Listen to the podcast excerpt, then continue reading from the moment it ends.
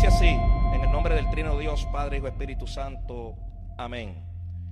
Y si el espíritu de aquel que levantó de los muertos a Jesús mora en vosotros, el que levantó de los muertos a Cristo Jesús, vivificará también vuestros cuerpos mortales por su espíritu que mora en vosotros. Quédese de pie, quédese de pie. Vaya conmigo ahora a San Juan capítulo 11. Y ese pasaje de Romanos 8:11, si tiene un bolígrafo debe marcarlo y aprendérselo de memoria si puede. Ahora vaya conmigo a San Juan capítulo 11. Y ahí vamos a leer dos versos. El primer verso lo voy a leer yo, el segundo verso lo va a leer usted, o sea, antifonalmente. Cuando llegue a San Juan capítulo 11, va a buscar ahí el verso número 25. Yo voy a leer el 25 y usted lee en voz alta el 26. ¿Estamos listos? Le dijo Jesús, yo soy la resurrección y la vida. El que cree en mí, aunque esté muerto, vivirá. Le toca a ustedes, amado. Y todo aquel que vive y cree en mí, no morirá eternamente. ¿Crees esto? Esa es la pregunta que el Señor te hace en esta tarde. ¿Y usted? ¿Crees esto? Puede sentarse, amado. Jesús camino a Betania. Ese sería el título que yo le pondría a este mensaje. Antes de Jesús llegar a una aldea llamada Betania, que quedaba apenas unos dos kilómetros de Jerusalén, Betania era parte de Judea, el sur de Israel, donde gobernaba Poncio Pilato antes de Jesús llegar a Betania, déjeme decirle algo de Betania. ¿Quieren saber de Betania? Les cuento sobre Betania. ¿Quieren escuchar de Betania? Pues vamos a hablar de Betania. Betania en árabe significa casa de tristeza. Para el judío, el nombre era Bet Anania, casa de Ananías. Los padres de la iglesia le decían la casa de obediencia. Betania estaba apenas milla y media, dos millas de Jerusalén yo creo que es más corto que de aquí a Mount Julia, de donde yo vivo. Pero no había carro, no había tren, no había bus, o agua, como decimos en Puerto Rico. O sea que se tomaba por lo menos un día, día y medio de camino ir de Betania a Jerusalén. Jesús no estaba en Betania. En Betania vivía una familia que el Señor amaba. Marta, María su hermana y Lázaro. Famoso ese Lázaro a hablar de Lázaro. A lo mejor el tiempo no me da para resucitar a Lázaro en esta tarde, porque el capítulo es muy largo. Pero para que entendamos el ambiente de San Juan capítulo 11, muchas veces eh, nosotros cuando leemos un pasaje de la Biblia tenemos pues la costumbre de leerlo capitularmente o versicularmente. O sea, yo tengo una Biblia ahora mismo que dice un verso así, un verso así, un verso así, un verso así. En la antigüedad los rollos más antiguos, la Biblia no estaba dividida ni en capítulos ni en versículos. Estaba todo escrito en bloques según el relato. Y para poder entender San Juan 11 hay que entender el trasfondo, el ambiente que se estaba viviendo en Jerusalén. Si usted va conmigo unos versos atrás, le dije que no cerrara la Biblia. O no apague el celular si eso es lo que usa. Los judíos, en una ocasión que Jesús va a Jerusalén, mayormente de la secta de los fariseos, estaban molestos con Jesús estaban molestos por palabras como esta. San Juan 10, verso 14. Cuando Jesús dice, yo soy el buen pastor y conozco mis ovejas y las mías me conocen. Así como el Padre me conoce y yo conozco al Padre y pongo mi vida por las ovejas. Eso enojó a los fariseos. Expresiones como esta por eso me ama el Padre, verso 17, porque yo pongo mi vida para volverla a tomar. Oye, pero ¿alguien aquí se puede morir ahora mismo y resucitarse él mismo? ¿Alguien tiene ese poder aquí? Pero leímos ahora mismo en Romanos 8:11 que si el espíritu de aquel que levantó de los muertos a Cristo Jesús mora en vosotros, así también un día Dios, por medio de ese espíritu, también levantará nuestros cuerpos mortales, amados, y nos dará vida y vida eterna. ¿Cuántos aquí tienen el espíritu de aquel que levantó de los muertos a Cristo Jesús? Si usted no levantó las manos, quiere decir que le hace falta a Cristo. Y al final de este mensaje puede recibirlo como su Señor y Salvador. Otra palabra que dijo Jesús que enojó mucho a estos fariseos. Mis ovejas oyen mi voz y yo las conozco y me siguen. Verso 28, estoy en San Juan 10. Y yo les doy vida eterna y no perecerán jamás, ni nadie las arrebatará, las arrebatará de mi mano. No hay diablo, no hay prueba, no hay situación, no hay dolor, no hay circunstancia que le pueda hacer obstáculo a Dios para que Dios deje de amarte, amado. Ni lo alto, ni lo profundo, ni ninguna otra cosa creada nos separará del amor de Dios que es en Cristo Jesús. Dios nunca se ha cansado de amarte. Pero nuestros estados de ánimo, amado, nos traicionan. Bueno, espérate. Bueno, yo me levanto del lado derecho de la cama porque mi esposa duerme al izquierdo. Pero hay gente que no tiene opción, se levanta del lado izquierdo de la cama porque su esposo, su esposa, su pareja está al lado derecho. Pero hay gente que no importa cómo, se levanta el lunes del lado izquierdo, con mala actitud, a trabajar otra vez, otra vez esta prueba. Y hay que pagar la luz, y hay que pagar la renta, y hay que pagar el carro, y estoy mirando el reloj, no porque tenga prisa, pero es que la gente vive así, deprisa. Y deprisa tratamos a Dios. Deprisa es nuestra relación con el Señor. Todo deprisa. Todo deprisa. Señor, yo necesito esta bendición. Bendíceme ya y ahora y como a mí me gusta. Le damos instrucciones a Dios por nuestra actitud. Y cuando Dios nos dice algo, aunque no nos guste, quizás no le faltamos el respeto a Dios abiertamente. Señor, pero ¿por qué? La actitud, amado. La actitud. La actitud muchas veces es un impedimento de que veamos la gloria de Dios. La actitud muchas veces es un obstáculo para que usted se acerque a Dios y le abra a Dios su corazón y le diga, Señor, aquí está mi vida, aquí está mi corazón, hago compromiso contigo. Porque no es lo mismo creer en Dios que creerle a Dios. Creer en Dios crea hasta el diablo y sigue siendo diablo. Pero creerle a Dios es creerle a su palabra es creerle a sus promesas. Creerle a Dios, ese creer a, cuando usted va al griego, ese creer a, significa que es una relación que usted está dentro de Dios. No me acuerdo ahora cómo dice la palabra en griego, eso, no importa. Después, después Mauricio lo busca y me corrige si me equivoco, ¿verdad Mauricio? a mí me gusta hablar con Mauricio. Creer a Dios significa compromiso con Dios. Saber que Dios no falla con su promesa. Saber que Dios no falla cuando dice algo. Y usted puede creerle a Dios ciegamente, amado. Porque Él nunca ha retardado su promesa y su palabra nunca ha tornado atrás vacía. E, el cristianismo no es un camino de rosa. El cristianismo no es un camino de rosa. Jesús dijo, en el mundo tendréis aflicción, pero confiad que yo he vencido al mundo.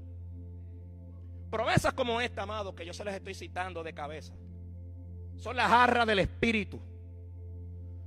Son las herramientas espirituales que tenemos. Cuando Dios da una orden, cuando Dios dice algo, porque Dios no habla por hablar, es porque algo va a pasar. Cuando Dios dice algo, amado, es porque algo va a pasar. El centurión cuando tuvo una necesidad, que su siervo estaba enfermo, le dijo, Señor, di la palabra y será hecho. Oiga, ese siervo, ese centurión, Ninguno de los dos era judío. Sin embargo, Jesús reconoció la fe. Vuelvo a Betania. No se, no se preocupe que no me he olvidado del mensaje. Otra palabra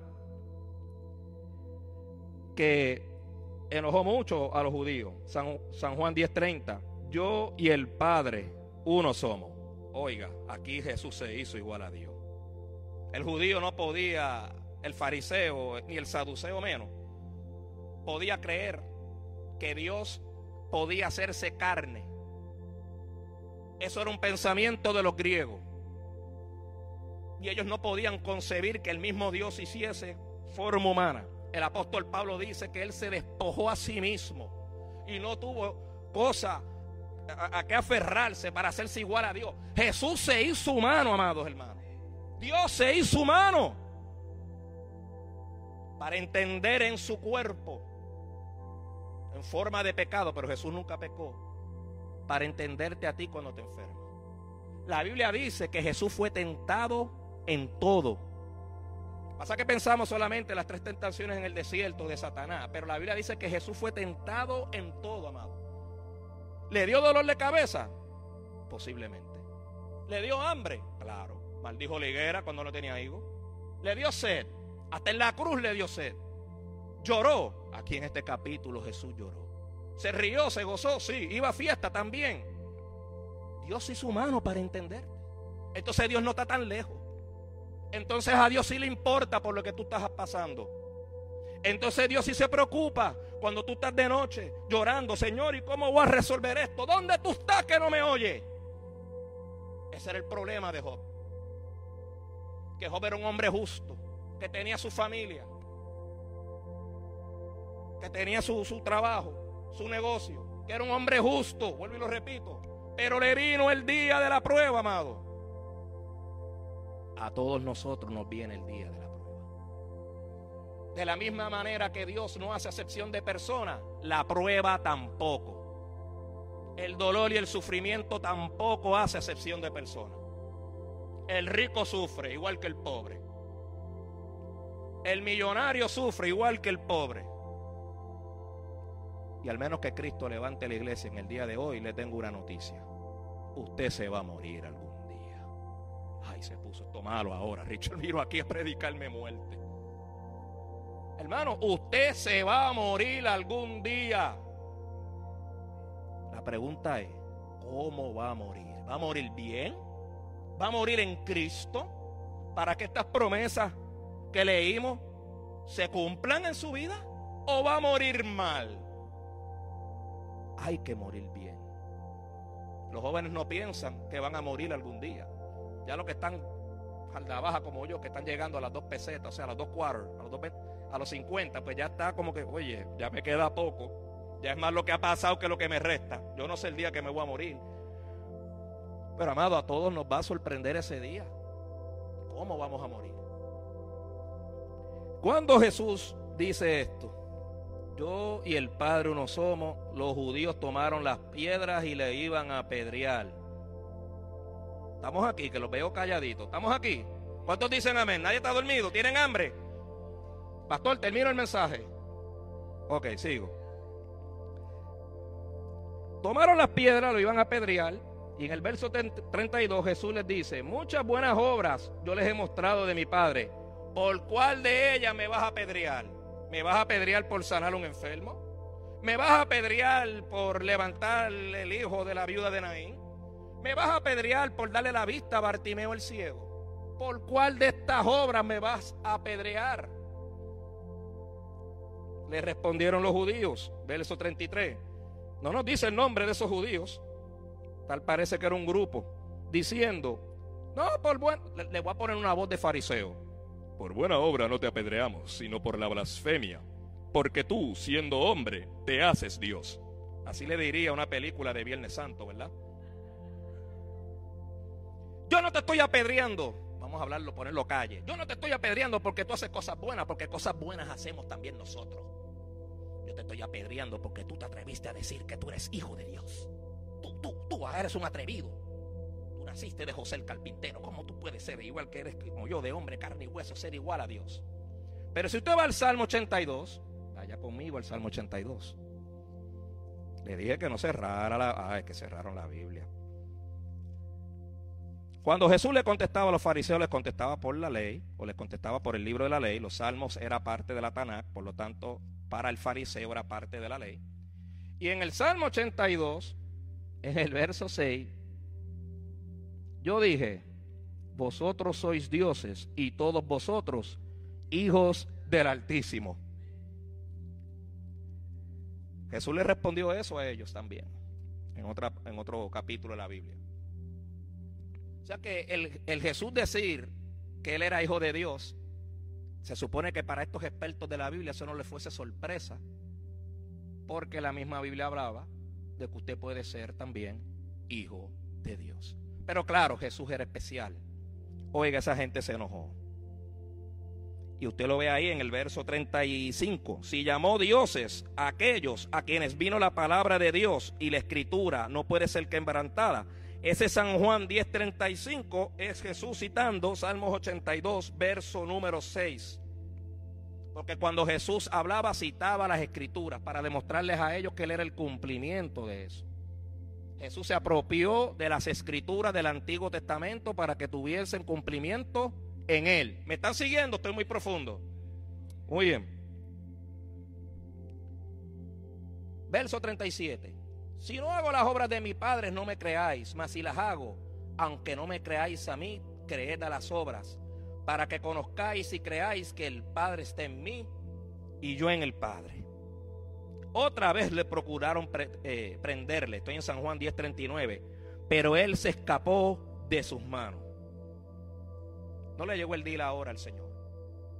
Tal parece que lo jalaron por las túnicas o algo y con los discípulos se escaparon. Y salen de Judea. Salen de ese lugar. Y la Biblia dice que ellos se ubicaron donde Juan el Bautista bautizaba. Que eso era camino de Jericó. En esta ocasión, no lamentablemente no tengo un mapa para mostrárselo.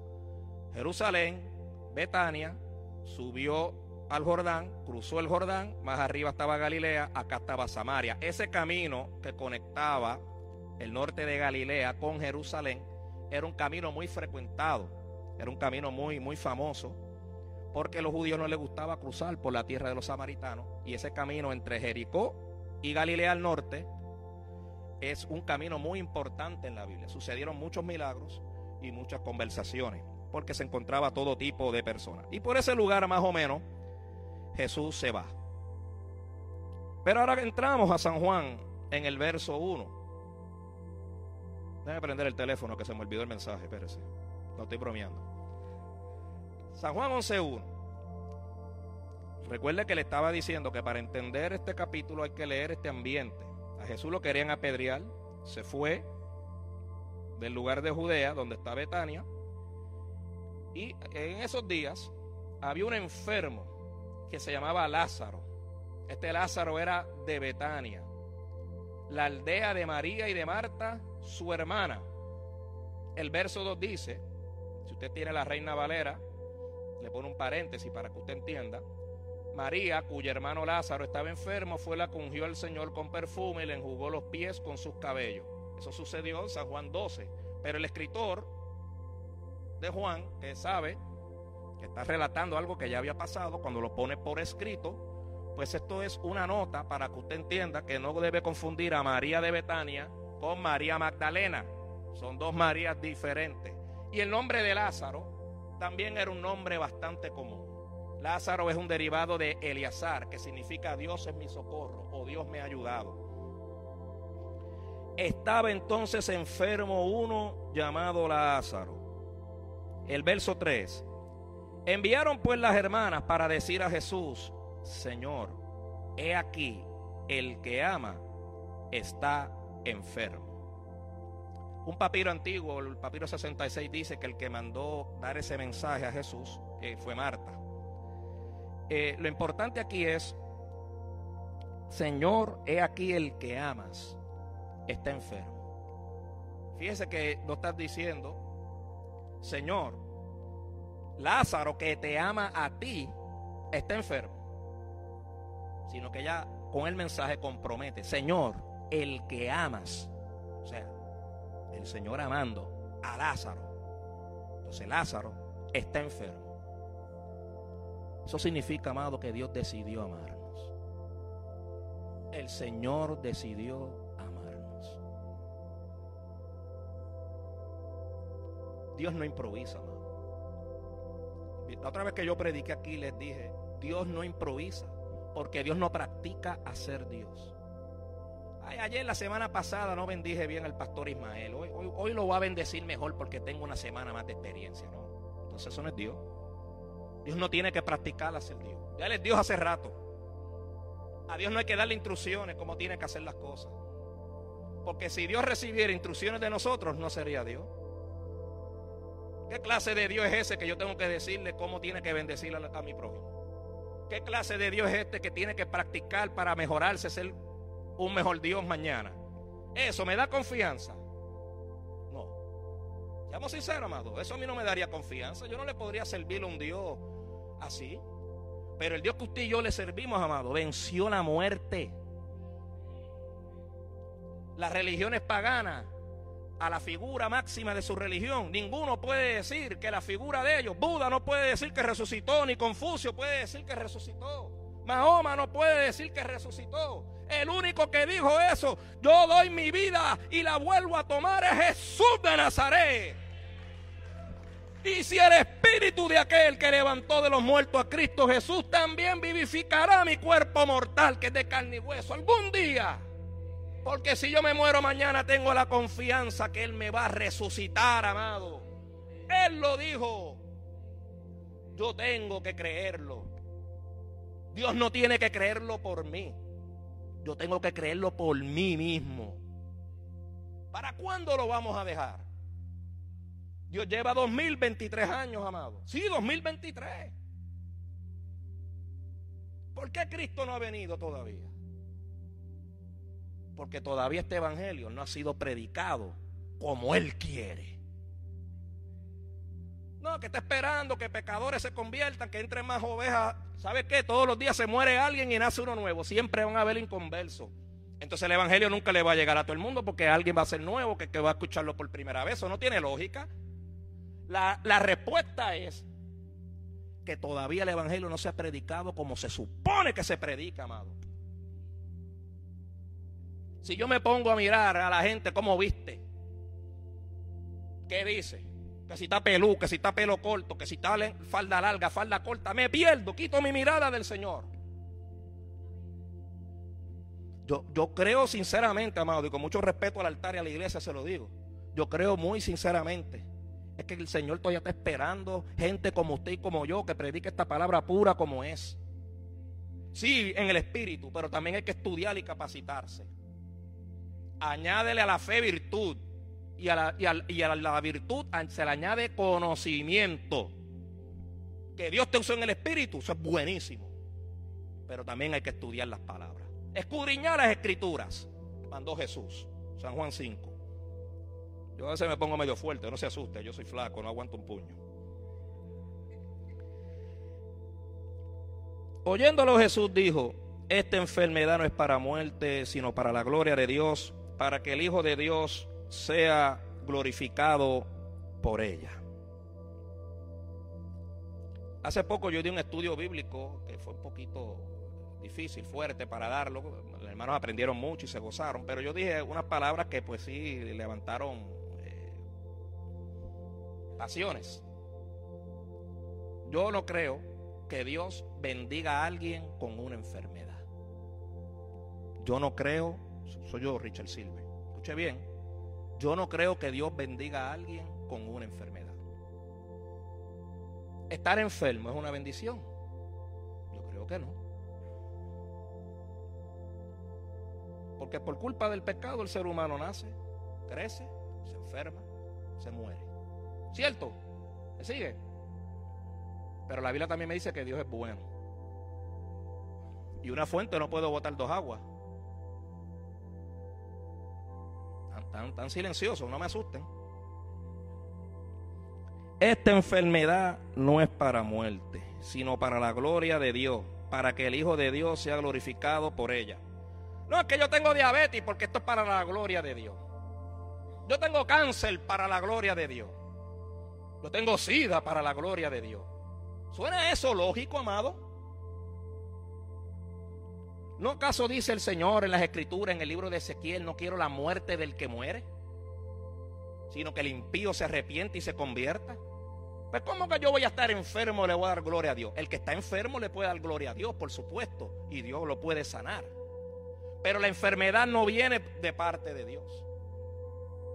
Dios no enferma a nadie para bendecirlo. Por eso escribe aquí el escritor de Juan y nos dice, esta enfermedad no es para muerte, sino para la gloria de Dios, sino que lo que es gloria de Dios era lo que Jesús iba a hacer en la vida de Lázaro. Eso era para Lázaro. Eso era para Lázaro.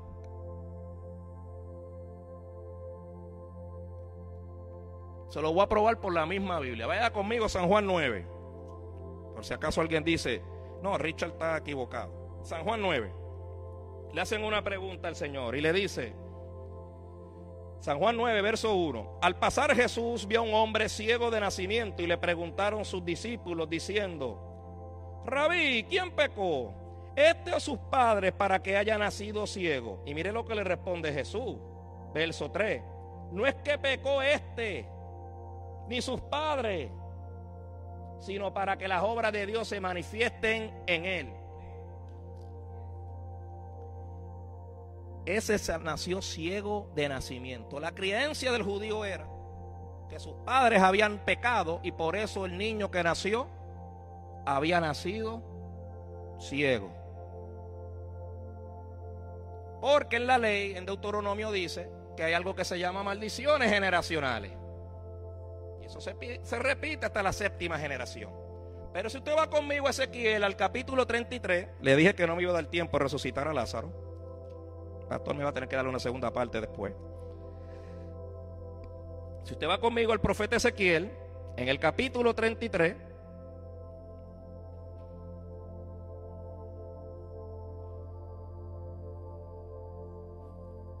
verso 14. Y cuando yo dijera al impío, de cierto morirá, si él se convirtiere de su pecado, hiciere según el derecho y la justicia, si el impío restituyere la prenda, devolviere lo que hubiera robado y caminar en los estatutos de la vida, no haciendo iniquidad, vivirá ciertamente y no morirá. No se le recordará ninguno de sus pecados que había cometido. Hizo según el derecho y la justicia, vivirá ciertamente.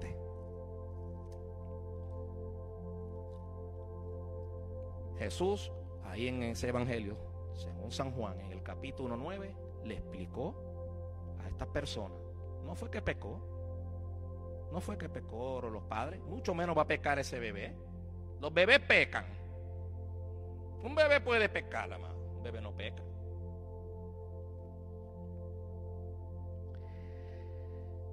Uf, qué fuerte está esto. Esta enfermedad no es para muerte, sino para la gloria de Dios, para que el Hijo de Dios sea glorificado por ella. Volví a San Juan. Nos repite por segunda vez, y amaba Jesús a Marta, a su hermana y a Lázaro. Verso 6. Cuando yo pues que estaba enfermo, se quedó dos días más en el lugar donde estaba. En el verso 3 le dicen a Jesús, Lázaro está enfermo, pero no le dan las instrucciones. Señor, ven, ven, ven a Betania para que sanes a Lázaro. No le dieron instrucciones a Dios. No le dieron instrucciones a Jesús, perdón. Sino era simplemente para comunicárselo, porque ya se había quizás regado la fama de que Jesús podía dar la palabra a la distancia y sanarlo. Pero aquí vemos que en el verso 6, sorpresivamente, Jesús decide quedarse dos días y Lázaro enfermo. Tomaba un día de, Betania a donde estaba Jesús. Más dos días que se quedó, ¿cuánto va? Y cuando Jesús decide regresar, un día más, ya lleva cuarto. ¿Y de cuántos días tuvo Lázaro metido en el sepulcro? ¿Usted sabe el pasaje? ¿Cuántos días tuvo Lázaro muerto en el sepulcro? Tuvo cuatro días. Tuvo cuatro días. O sea que cuando Jesús se sienta, ya no voy para Betania, ya queda allí dos días. Posiblemente cuando salieron los mensajeros, ya Lázaro se estaba muriendo. Jesús en su conocimiento, ¿verdad? En su divinidad, podemos decir así, ya sabía que Lázaro se había muerto. Pero cuando salen los mensajeros, todavía estaba vivo. Y sabiendo que Lázaro se iba a morir, él toma toda esta situación a su favor. Toma toda la situación. Sabía que iban a venir judíos, porque la costumbre era llorar al muerto una semana. Se moría, pero el mismo día lo metían al sepulcro, pero se quedaban eh, de luto por siete días. La, familia inmediata, pues, recibía a los huéspedes. Jesús sabía que los mismos que lo querían apedrear iban para allá. María y Marta no le podían decir, Señor, ven acá, ven a sanarlo, porque iban a poner en peligro la vida de Jesús y los discípulos. Por eso es que no le decían, ven para acá a sanarlo. Pero alguien lo lee así, sin saber lo que yo le expliqué en el capítulo 10, que lo, lo estaban buscando para pedrearlo, para arrestarlo.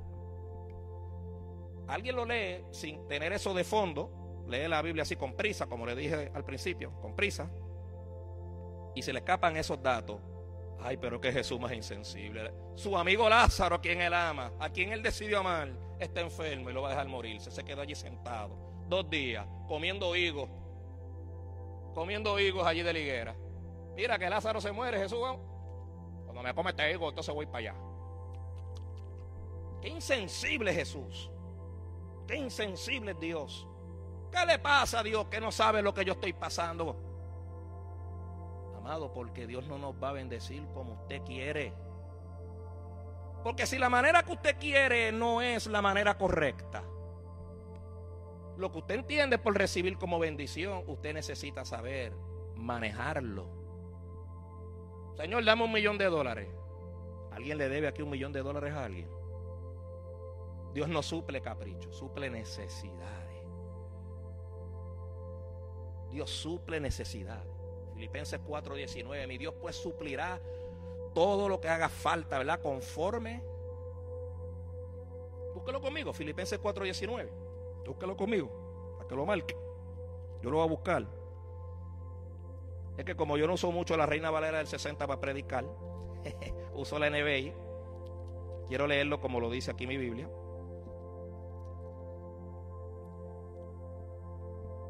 Aquí está, Filipenses 4:19, la Reina Valera del 60. Mi Dios pues suplirá todo lo que os falta conforme a sus riquezas en gloria en Cristo Jesús. Dios suple necesidades. Y volviendo aquí a San Juan 11,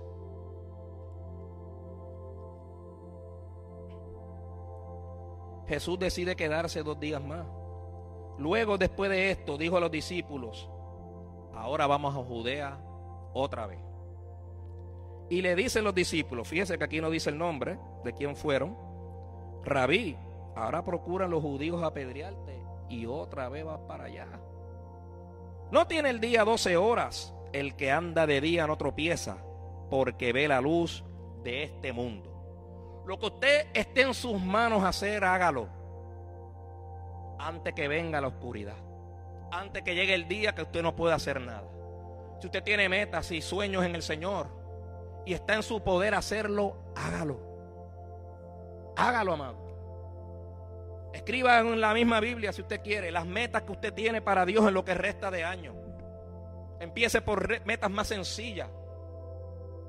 No, yo quiero que Dios me mande a Corea del Norte y buscar el soldado este que se perdió y le voy a... No, no, no, no, no, no, pida cosas, eh, eh, eh, no arranque con cosas que no tienen lógica. Empiece con, con leer un poco más la Biblia. Empiece con orar un poquito más. Viene un mes de oración, aprovechelo, aunque sea lunes, miércoles y viernes, aproveche ese mes de oración y ayuno, aprovechelo. Empiece por las pequeñas cosas y entonces va, va incrementando esa búsqueda de Dios. Amado, porque servirle al Señor tiene un precio. El que quiere ver la bendición de Dios, hay que pagar un precio, amado. Hay que pagar un precio. Dios es bueno y misericordioso, pero hay que pagar un precio, amado. Eso es bíblico.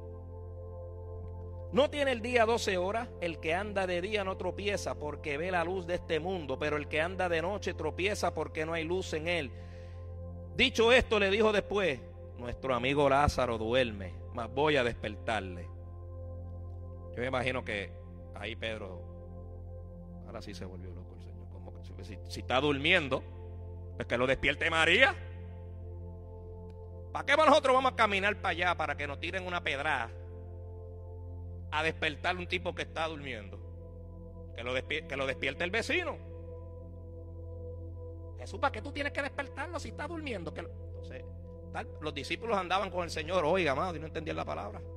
No entendían las alegorías que usaba el Señor. Es que, ¿será que Dios no ve la muerte como la vemos nosotros? La muerte del creyente, la muerte del cristiano, Dios no la ve como la vemos nosotros. El que está sin Cristo está muerto en sus delitos y pecados, pero el que está en Cristo vive eternamente porque Dios no es Dios de muertos. Dios es Dios de vivo. Jesús le tuvo que decir a ellos, verso 13, Jesús decía esto de la muerte de Lázaro. O sea que el estar durmiendo, en verdad estaba muerto físicamente, para el Señor era un estado temporal, no un estado permanente. Jesús decía esto de la muerte de Lázaro y ellos pensaron que hablaba del reposar del sueño. Entonces Jesús se los tuvo que aclarar en el verso 14. Lázaro ha muerto. Y me alegro por vosotros de no haber estado allí, para que creáis, mas vamos a él. Verso 16 dijo entonces Tomás, llamado Dídimo. Dídimo significa el gemelo. Tomás era gemelo. Sí, el discípulo Tomás era gemelo con otro. Vamos también nosotros para que muramos con él a que también me den una pedra. Si lo leemos así, irónicamente, alguno dirá, ese es Tomás dudando. Pero si lo leemos objetivamente, pueden ser las dos posibilidades. O Tomás dijo eso, vamos allá para que muramos con él, vamos, eh, olvídate. Que sea lo que Dios quiera. Oye, así mismo tratamos a Dios. Que sea lo que Dios quiera. ¿Cómo, ¿Cómo tú estás, hermano? Como Dios quiere. En vez de decirle en victoria, contento, ¿verdad? Aunque esté pasando por la, por la salsa y el Guayacán. Pero hay quien dice que Tomás en verdad dijo esto. Vamos también nosotros allá a Judea para que muramos con él, porque Tomás estaba dispuesto a, a morir por Cristo. Cualquiera de las dos posturas, el que averigüe la respuesta, por favor me la comparte, porque yo no la sé. Voy a pasar esta parte rápido porque sé que la tarde ha avanzado. Algunos ya tienen cara de hambre. En el verso 17 está lo que le decía ahorita. Cuando Jesús está llegando al lugar, ya hacía cuatro días que Lázaro estaba en el sepulcro. Era una piedra que tenía un hoyo y ahí lo entraban y una piedra en forma de rueda más grande que yo se giraba y se tapaba el sepulcro. Y la creencia era de los fariseos y los que creían a las enseñanzas de los fariseos era que cuando una persona moría, su alma se salía de su cuerpo y estaba, en, buen español decimos, jangueando. Estaba ahí, el alma ahí encima del, del, del cuerpo por tres días. Usted nunca ha buscado en internet, yo no soy doctor, pero lo que pasa con un cuerpo fallecido a los cinco minutos, a las 3 horas, después de 24 horas, después de 48 horas. Búsquelo, es interesante. Oiga, cuatro días de muerto, Estaba Lázaro ahí metido. Cuatro días de muerto. Eso es bastante tiempo. Eso son 96 horas.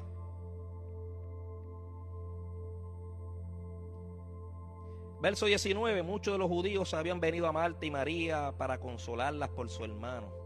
Entonces Marta, cuando oyó que Jesús venía, salió a encontrarle y María se quedó en casa. Fue al revés del otro pasaje, que Marta era siempre la que estaba afanada y María era la que escuchaba. Esta vez fue diferente. Marta sale, María se queda, posiblemente atendiendo a las personas que vinieron a consolarla.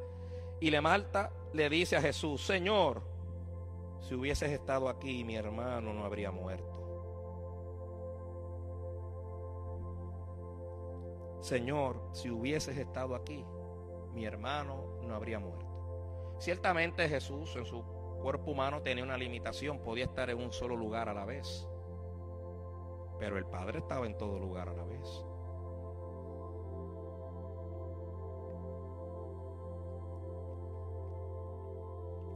Y en el verso 22, mas también sea ahora, hablando Marta, que todo lo que pidas a Dios, Dios te lo dará.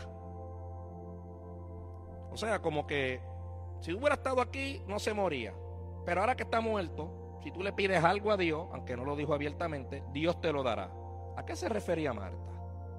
Podemos conjeturar y decir, ¿será que Marta quería que Jesús, Jesús resucitara a Lázaro con cuatro días de muerto?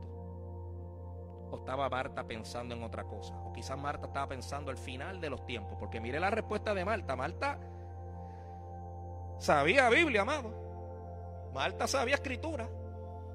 Mire, mire, eh, eh, eh, el argumento, la conversación entre Marta y el Señor. Verso 23, Jesús le dijo, tu hermano resucitará. Y ella le dice, sí Señor, yo sé que resucitará en la resurrección, en el día postrero. Marta le está diciendo un error. No. Marta le está hablando una verdad posiblemente que se le enseñó el mismo Jesús porque él era rabino, él era maestro, eso es lo que significa rabí. Jamás y nunca. Marta se iba a imaginar que el Señor iba a resucitar a Lázaro ese mismo día. O sea que la pregunta teológica, podríamos decir así, de Marta era válida. Y su razonamiento también.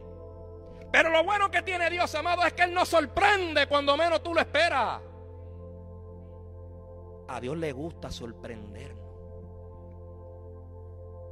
Bendecirnos más allá de lo que usted esperaba. Y junto con esa bendición, darte la preparación para que usted maneje bien esa bendición. Hablé ahorita, ¿quién pide aquí un millón de dólares? Bueno, si usted quiere un millón de dólares y su, necesidad es un millón de dólares, pues Dios tiene que darte el training para que sepa manejar ese millón de dólares. Porque si me los da a mí ahora, los gasto un día con mi esposa allí en el Oprimors. Los despilfarro capriciosamente. Mi, Mary Jane no, yo, sería yo. Perdóname, mi amor. Ahora duerme en la sala. Ay, Richard, ¿qué dijiste? Oiga, pero es así. Es así. Muchas veces Dios no nos puede bendecir como nosotros queremos porque todavía no tenemos la sabiduría para manejar bien la bendición. Santiago capítulo 1 dice, si alguno está falto de sabiduría, demándela a Dios que la da abundantemente y sin reproche. Esa sabiduría no es para que usted aprenda a arreglar el carro. Bueno, si esa es la necesidad, sí. Esa sabiduría es para que usted aprenda a manejar las escrituras. Esa sabiduría es para que usted aprenda a confiar en las promesas de Dios. Esa sabiduría es para que cuando Dios te bendiga, usted sepa ser generoso con lo que Dios le ha dado y, bendiga a otro. O es que amar al prójimo como a ti mismo no significa la acción. Amar a otros como a ti mismo significa bendecir a otros como Dios te ha bendecido a ti. Malta no se esperaba que venía la resurrección de Jesús de Lázaro, perdón, ese día por parte de Jesús. No se lo imaginó. Jesús le contesta, yo soy la resurrección, yo soy la vida. El que cree en mí, aunque esté muerto, vivirá. Lázaro murió siendo un creyente. Usted y yo nos vamos a morir algún día siendo creyentes. Pero Jesús dijo, el que cree en mí, aunque esté muerto, vivirá. Y todo aquel que vive y cree en mí, no morirá eternamente. Oiga, o Jesús tiene el poder para cumplir todo lo que de verdaderamente él habló y cumplir todo lo que él ha prometido. Porque si Jesús no cumple todo lo que ha prometido y todo lo que habló, sería el mentiroso más grande de toda la historia. Uy, Qué peligroso y fuerte está eso. O Jesús es todo lo que Él dijo que Él es. O amado, estamos todos perdidos aquí perdiendo el tiempo. Pero yo decidí creer. Yo decidí ser diferente. Yo le sirvo a un Dios vivo. Yo le sirvo a un Dios que da experiencia. Yo le sirvo a un Dios que me escucha, que me, que me habla. Que por su Espíritu Santo cuando me siento solo me abraza. Que cuando más necesito de Él, Él está ahí. Aunque mi oración sea solamente lágrimas. Aunque mi oración como Ana sean solo balbuceos. Aunque mi oración sea, solamente, ay Señor, no puedo ni hablar. Jesús escogió amarte. Jesús escogió escucharte. Él espera dos días porque está, te está escuchando que tú te desahogues. Él espera dos días para venir a ti a resucitar tu vida espiritual porque está esperando que tú le entregues tu carga. Jesús va camino a Betania a resucitarte a ti y a ti y a ti. Si te estoy señalando a propósito y no conozco a casi nadie aquí. Y a ti te está. Y a ti también te va a resucitar. Y a ti te está a resucitar. Hay que sacudirnos, hermano. Y dejar que la gloria de Dios se manifieste en nuestras vidas. Fíjese que no tengo que correr ni hablar lengua, pero usted sabe que el Señor te está hablando en esta hora. Basta ya de un evangelio mediocre. Hay que vivir la vida del cristiano que Dios demanda de nosotros porque los días son malos. Usted no ve cómo la juventud se pierde con este lenguaje inclusivo, que ya no se puede escribir todos ni todas, hay que escribir todes. En inglés las palabras no tienen género, en español sí, eso para mí es una tontería. Yo creo en la tolerancia. Yo creo que las personas que no piensan con nosotros hay que amarlas, hay que darle trabajo. Claro que sí. Porque no piensen con nosotros, los vamos a tirar a que se mueran de hambre. Jesucristo trataría a una persona que piense diferente a nosotros mal. No, amado, lo abrazaría también y le diera un beso y orara por él. Porque los judíos no le hablaban a, a los samaritanos y sin embargo Jesús le habló a una samaritana. Y a la sirofenisa la bendijo y no era judía. ¿Por qué nosotros tenemos que ser diferentes, amado? Seamos más como Jesús y menos como el hombre. Seamos más como aquel que inspiró la Biblia. Nosotros creemos que la Biblia es la palabra de Dios, yo lo creo. Nosotros creemos que Dios inspiró la Biblia, pues vamos a vivir la palabra inspirada. No, no vivamos la palabra inventada. Vamos a vivir la palabra inspirada, no la inventada. Hoy día hay mucho predicador con inventos. Hay mucho predicador, bla, bla, bla, bla, bla, bla, bla, bla. Poco conocimiento, amado, poco conocimiento. Si nosotros leemos la Biblia, tenemos el discernimiento para saber si la palabra es buena o no. Marta tenía discernimiento. Yo sé que resucitará en el día postrero. Ella sabía Biblia, amado. Y las mujeres no las permitían en esos días ser maestras, ni rabinas, ni profesionales. ¿Y como Marta sabía tanta Biblia? Porque escuchaba. Porque aprovechaba el tiempo. Está fregando. Alaba a Dios mientras friega. Está lavando ropa, gloria a Dios. En casa el más que lavo ropa y friego soy yo, por si acaso no vaya a pensar alguna mujer aquí que yo soy machista, ¿verdad, mi amor? Y la doblo, lo único que no hago es que la plancha. Si ella la quiere planchar, que la planche ella. Yo plancho malísimo. Amado, hay que aprovechar el tiempo. Y, y, cuando yo veo a Marta, María y Lázaro, yo veo tres personas que eran amigos del Señor. Eran, eran sí una familia especial para Jesús, pero era gente que decidió creerle al Señor. No voy a resucitar a Lázaro. Aquí dejo el mensaje. Me faltarían 20 versos más. Me cogería dos horas más. Usted puede leerlo en su casa y si el pastor después... Otro día de esto me lo asigna y, y resucitamos a Lázaro. Pero creo que la palabra ha sido dada, amado. Yo por este mensaje. Yo espero que este mensaje no haga como el oidor olvidadizo.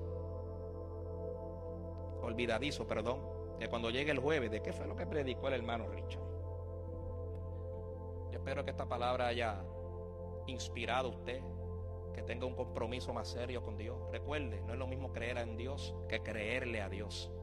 Y le creemos a Dios si tenemos una vida de compromiso, de lectura, de estudio, de oración, de ayuno, de búsqueda. Para creerle a Dios hay que leer esto. Usted conoce a Jesús porque aquí está escrito. Yo no creo en bibliolatría, yo no le prendo una vela a la Biblia. Yo no creo en bibliolatría, pero lo que está escrito se cumple. Si no es porque no lo dice aquí, usted no conoce a Jesús. Si no es porque Dios inspiró a unos sabios escritores a traducirla, usted no conoce a Jesús. ¿Cuánta gente, usted sabe, dio la vida para que esto llegue a sus manos? A Casiodoro de Reina, sí, la reina Valera. Cipriano de Valera era uno, Casiodoro de Reina era otro. Usted sabía que Casiodoro de Reina se murió dos veces. ¿Tú sabías eso, Mauricio? Casiodoro de Reina se murió dos veces. Pero Richard, ¿qué fue? ¿Que resucitó como Lázaro? No, que la Inquisición, que lo estaba buscando, como no lo encontraban, y había presión porque otros herejes los habían quemado, ya la gente estaba perdiendo fe en la Inquisición y estaban perdiendo credibilidad. Hicieron una estatua le esculpieron más o menos ahí la carita de Casiodoro, lo pusieron en la plaza pública y le prendieron fuego. Aquí estamos quemando al hereje, a Casiodoro. Y la gente se lo creyó. Por eso que le digo que Casiodoro se murió dos veces. Después murió de viejo. Pero ese hombre, amado, dio su vida. La, Biblia la metían en lo, en lo de contrabando, era que se vendía la Biblia. Se ponían en unas cajas debajo del alcohol, oiga, debajo del vino se escondían las Biblias para poder distribuirla. Ay, Richard, pero Dios puso la Biblia en una caja de alcohol. Pues bueno, sí, no le voy a mentir, así está la historia, usted puede constatar ese dato. Amado, esa gente amaba la palabra que, que, daba su vida por ella. Y nosotros estamos bien cómodos en el 2023. Oye, ya a veces ni la leemos, ni, ni, ni un salmito 23, Jehová es mi pastor, nada me faltará. Ni eso a veces, amado. Ni eso. Yo me incluyo ahí, amado. Yo tengo mis días que hago ahí otra vez leer la Biblia. Nos pesa, pero amado, tenemos que dar la milla extra. Porque nos conviene. Inclinemos nuestros rostros. Ya ha terminado el mensaje.